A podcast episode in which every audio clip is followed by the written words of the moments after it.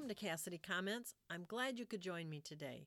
I was sitting in Mass the other day, and our pastor, Father Joe Krupp, began the opening prayer with these words Our hope is not in our situation improving, but in the resurrection. This little prayer really struck me because I think it speaks a tremendous truth.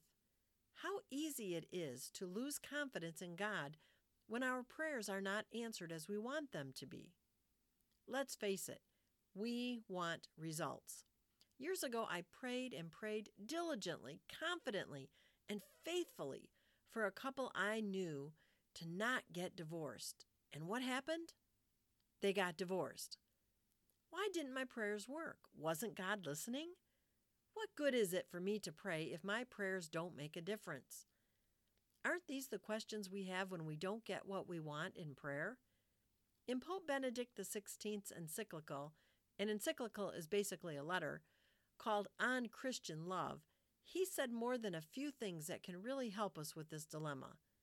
He said, and I quote, Often we cannot understand why God refrains from intervening. Yet he does not prevent us from crying out like Jesus on the cross, My God, my God, why have you forsaken me?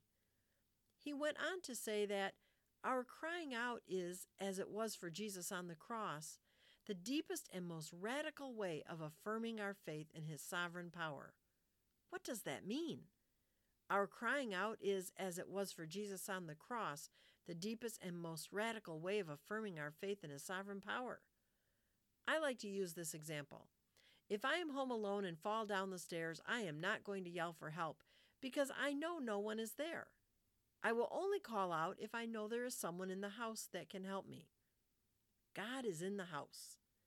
If we are calling out to God, then that speaks of our confidence that He is there because we would not be calling out to God otherwise.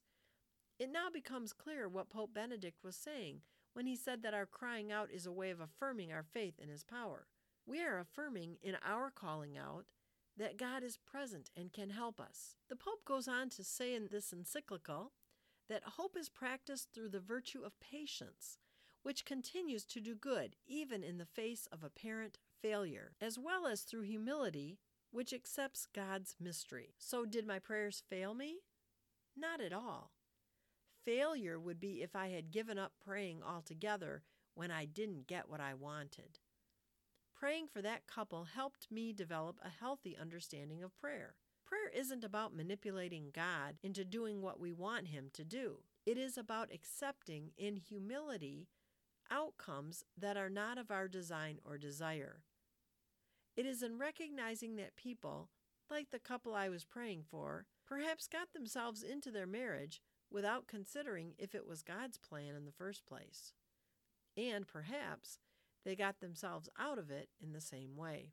We don't always include God in our decision making as we should, do we? And sometimes, no matter how much we pray after the fact, we might find ourselves in a bit of a mess. Admittedly, there are also times when we reject God's will outright.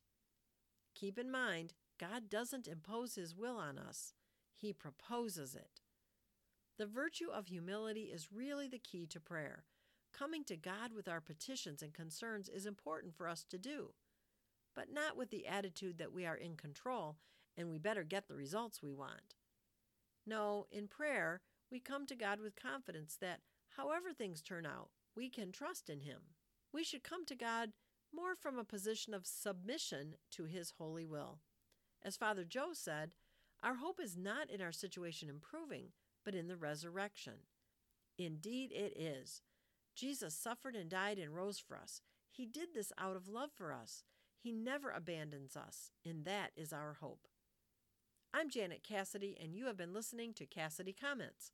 If you have enjoyed this podcast on prayer, you might enjoy some of my writing, which you can find on my blog at janetcassidy.com. Don't forget to subscribe and share with a friend. Have a blessed day.